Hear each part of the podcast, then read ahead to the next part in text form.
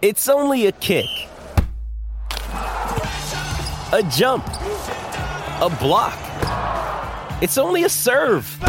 It's only a tackle, a run. It's only for the fans. After all, it's only pressure. You got this. Adidas.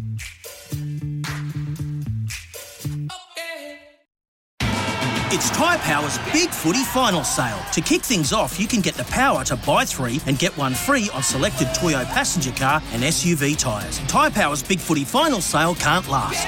Visit tyrepower.com.au now. You're listening to Real Adventures with Patrick Dangerfield and Aaron Habgood. Welcome back to Real Adventures. Uh, it's time of the whip around Redmond and our New South Wales fishing wrap for New South Wales Maritime. Look after your life jacket and it will look after you. Don't risk your life. Let's start off in New South Wales, Redmond. There's been some really good reports of some billfish of late. There is actually a bit of a reminder. I need to go get your boat service, to be honest. So we can get up there. Just a little reminder for myself. Sorry, I might just drop that down Just on the note, paper. note to self. Note to self. Note to Get self. the uh, boat Yep. service. Yeah, get the boat service because it'll be about 400 hours by the time it gets back from my marlin fishing. Perfect. Um, marlin, yeah, exciting, really exciting. Up Sydney way, starting to fish better.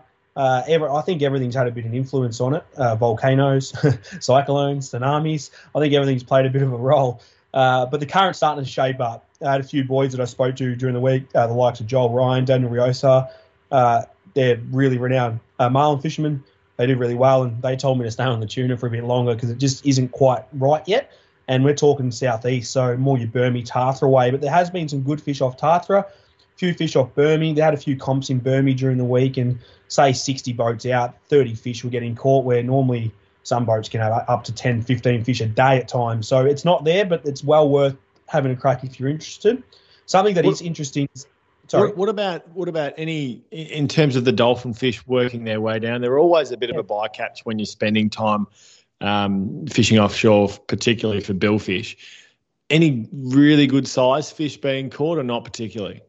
Yeah, no, there is. I've actually seen some. So the fads, the fads are what do a lot of the work, and not only the fads, is the traps too. So, for example, Trapman Bermagui, who's a fantastic um, commercial fisherman out of Burmy, and we follow him all on social media. He's got a very big audience, and he said obviously sets traps out there. And when you've got a bit of current running on the traps, they hold dolphin fish too, Pat. So not just the fads work, any sort of structure there they'll hang on to. Even even a log or a big bit of kelp pat that's floating, dolphin fish will follow.